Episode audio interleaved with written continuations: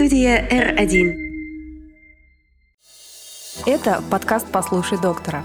Здесь мы говорим о самом главном – нашем здоровье. О противоречиях между доказательной медициной и клинической практикой. Разбираем самые частые вопросы и боремся с незнанием. Слушайте и не болейте. Привет! Это подкаст о нашем здоровье, где мы внимательно слушаем доктора Константина Добрецова. А он терпеливо и обстоятельно отвечает на мои наивные вопросы. Меня зовут Таня Митина. Всем привет. Всем привет, дорогие друзья. Татьяна, добрый день. Я Константин, журналист, как вы знаете. И сегодня хочу поговорить про один из важных инструментов в моей работе – это о голосе. А, я много работала над голосом в разных местах, еще когда работала на телевидении, меня учили разговаривать, учили интонировать, дышать правильно и так далее. Я до сих пор учусь разговаривать в кадре и перед микрофоном. Но вот над тем, как беречь голос, как-то никогда вопрос не стоял у меня. Не знаю, может, мне повезло просто. А ведь это очень важная вещь не только для журналиста, но и для обычного человека в целом. Итак, голос. Когда вы формулировали тему, вы поставили именно ее как э, голос и как его беречь. Почему вообще такая формулировка стоит? Зачем нам его беречь? Ну, вы знаете, ведь, безусловно, для вас голос — это способ зарабатывания на жизнь. И существуют действительно так называемые голосовые профессии или профессии, где голос действительно имеет очень важную и составляющую функцию. Ну, это не только дикторы, не только телеведущие, но и педагоги, преподаватели, э, которые постоянно читают лекции, говорят со студентами. Это, ну не знаю, специалисты колл-центров, сейчас тоже такая профессия стала достаточно распространена. Вокалисты.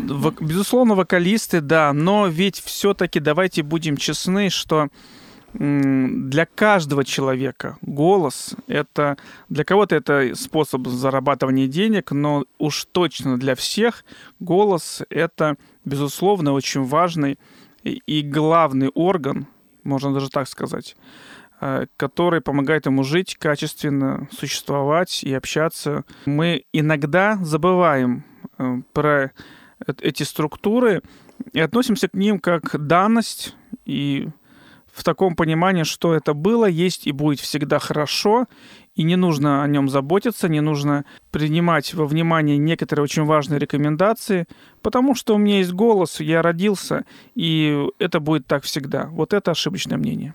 Чем можно навредить голос? Давайте так издалека. Причин, по которым происходят те или иные изменения, их множество – это, безусловно, любые воспалительные изменения. Ну, вот мы с вами наверняка, каждый из нас э, при очередной острой респираторной вирусной инфекции в той или иной форме страдал э, дисфонией, то есть снижением тембра голоса, его частоты, появляется какая-то определенная хрипотца, иногда даже полная афония, то есть полное отсутствие голоса это действительно проблема, которая может потом и в дальнейшем очень серьезно отложиться на голосовой аппарат. Поэтому первое, что очень важно, это любая вирусная инфекция может навредить слизистой оболочке гортани, голосовому аппарату и э, привести к определенным изменениям, которые, безусловно, в дальнейшем будут тоже беспокоить. Это первое. Второе – это, конечно, различные невоспалительные заболевания, начиная от доброкачественных опухолей, которые возникают на голосовых складках, на структурах гортани. Э, это могут быть также травмы, это могут быть, э, к сожалению, и злокачественные образования. Да и в целом очень связан у нас голос с нашим психоэмоциональным состоянием. Э, и иногда голос пропадает на фоне психоэмоционального перевозбуждения. Э, девушка поссорится с молодым человеком, и у нее пропадает голос. И такие пациенты у нас приходят. Э, Все это к тому, что очень много э, структур взаимосвязано отвечают за голос. Только тогда понимаем, насколько это важно, когда его теряем. Имеем, не ценим, теряем, плачем, Константин. Я вот статусами для... из одноклассников. Из, из одноклассников, да, из контакта. Ну, кстати говоря, вы знаете, не все всегда можно объяснить, да, вот, собственно, почему он пропал. Я поделюсь личным опытом. Когда я была маленькая, я училась в музыкальной школе, и у меня обнаружили в какой-то момент несмыкание голосовых связок. Вот просто они как бы не смыкаются, и все. И была вот такая вот хрипотца. Соответственно, я заканчивала музыкальную школу, при этом у меня было освобождение от хора, мне нельзя было петь. И мне, кстати, говорили, что даже когда я играю на фортепиано, у меня напрягаются эти связки. Это вот. правда. Это правда, когда мы слушаем э, музыку, когда мы слушаем любую речь, у нас возникает непроизвольное колебательное движение голосовых складок.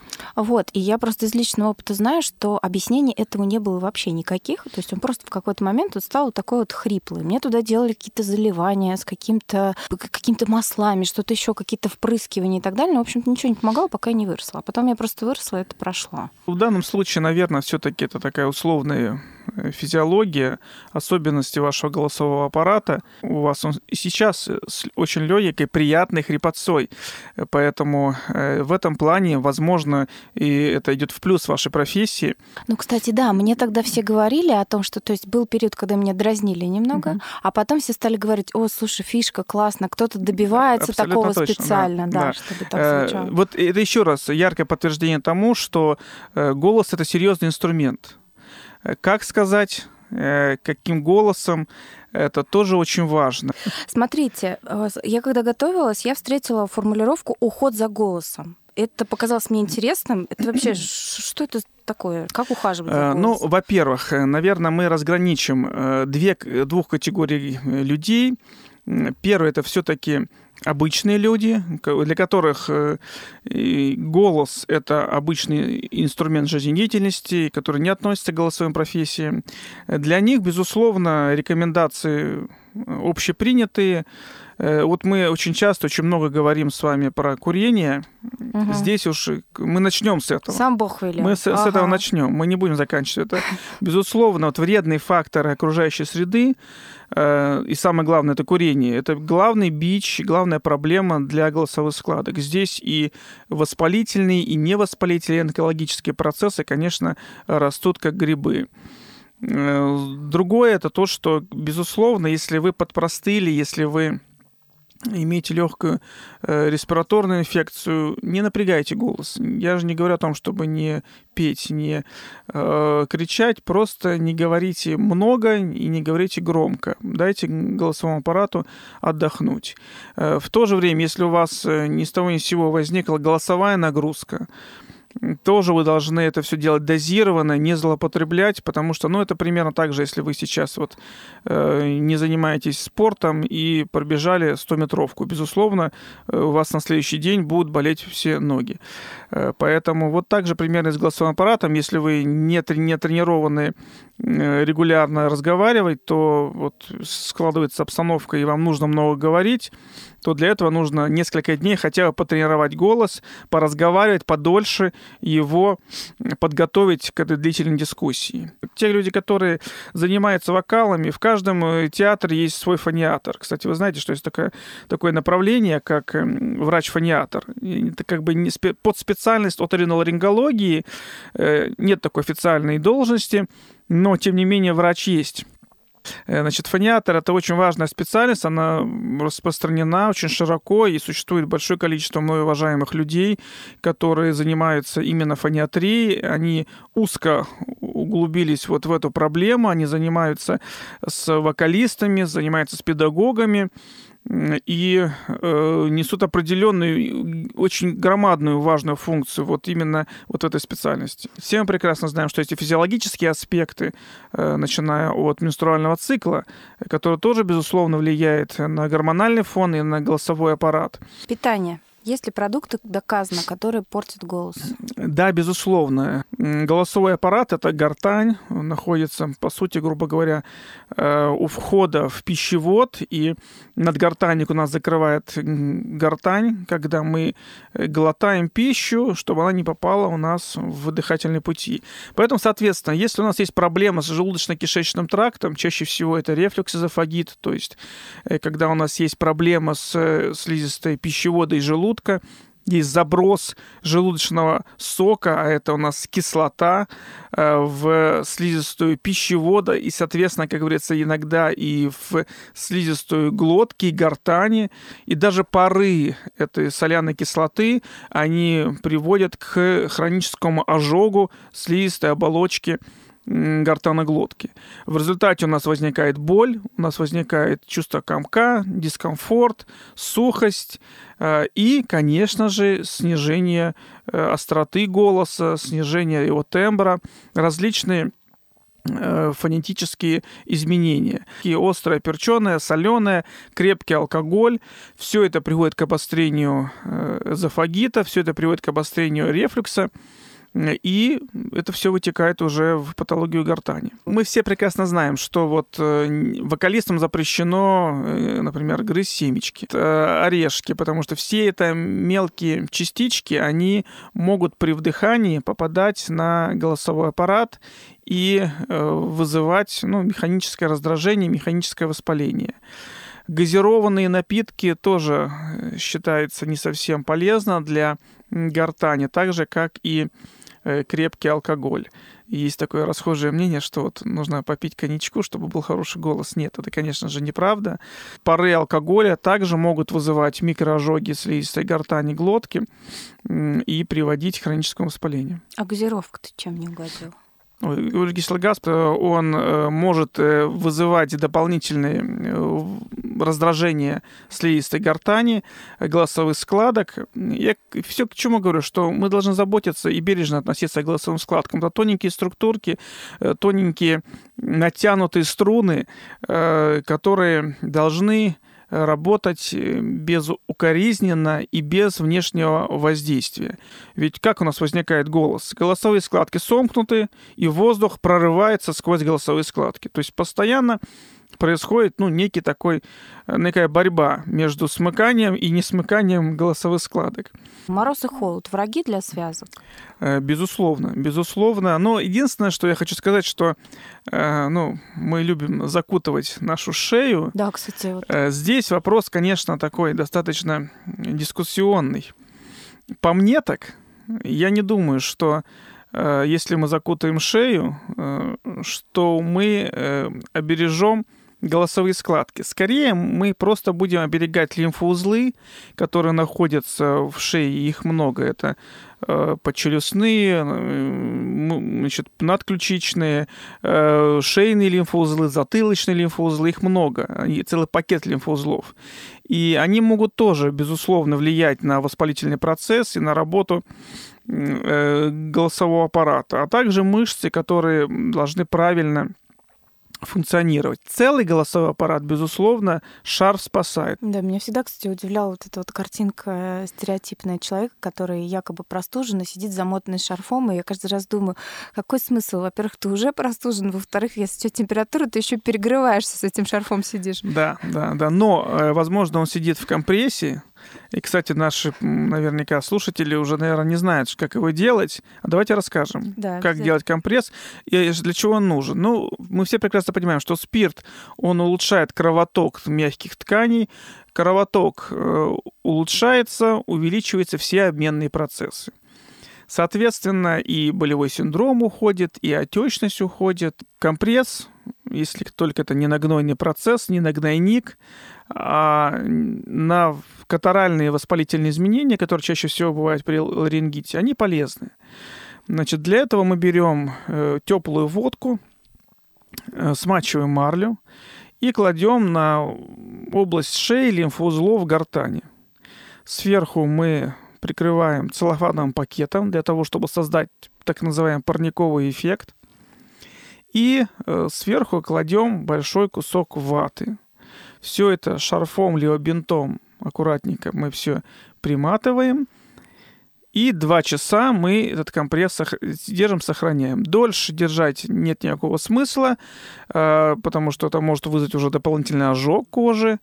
Э, но, а меньше тоже нет никакого значения, потому что э, процедура должна пройти все определенные механизмы испарения и так далее, нагревания. Поэтому вот эта процедура в целом, она больше относится, наверное, к народной медицине, но тем не менее она эффективна, она помогает, она в определенных случаях спасает от дальнейшего воспаления. Да, это тот самый народный метод, который мы можем порекомендовать. Да. Тот редкий случай. А, наверное, это важно упомянуть, когда температуры нет, да? Или это не важно? Ну, безусловно, когда у нас высокая температура, любое перегревание приведет дополнительно к э, нагрузке, поэтому это лучше делать, если у нас есть либо маленькая температура 37-37,5, либо совсем она отсутствует. Угу, хорошо, давайте чуть-чуть отмотаем назад. Вот вы говорили про спорт, про тренировку, все время сравниваете, как бы напрашивается это сравнение. Связки а, голосовые, это же мышцы, правильно? Да, ну, в том числе. Угу. Их нужно тренировать. А, это вопрос. Это вопрос. Mm-hmm. Вы знаете, мне кажется, да.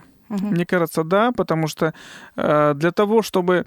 Ну, э, приведу пример другой, наверное, с, с автомобилем. Иногда нужно хорошенечко автомобилю нажать на газ, на педаль акселератора, для того, чтобы вот все форсунки проработались, чтобы все, двигатель поработал на максимальном уровне, чтобы, если случится такая необходимость, он к этому был готов. То же самое и с гортанью. Э, мы можем закричать, мы можем попеть, мы можем поволноваться. У нас могут быть какая-то инфекция, может быть э, состояние, когда нужно долго говорить, монотонно, не обязательно кричать. Э, и голосовой аппарат должен быть к этому готов. Поэтому, дорогие друзья, занимайтесь пением. Это очень полезно для голосового аппарата. Это в целом повышает ваш эмоциональный фон, это повышает настроение, э, это улучшает работу дыхания, э, передней брюшной стенки.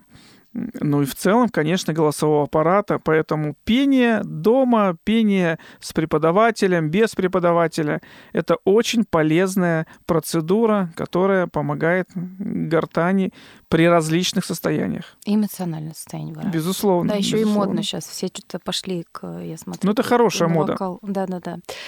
Если я не ем э, лишних там каких-то продуктов, у меня нет рефлюкса, вот просто я живу, а, в принципе, мне достаточно, значит, беречь, беречься от вирусов, нормально спать, и если уж произошло, то лечиться там по протоколу, правильно я понимаю? Больше никаких доп каких-то вещей для голоса делать не нужно по жизни. В подавляющем большинстве мы должны задумываться о голосовом аппарате, мы должны понимать о том, что это орган, которая требует, безусловно, отдыха, которая требует, безусловно, внимания. И вот даже несколько десятков лет назад, э, по-моему, в Бразилии э, придумали Международный день голоса.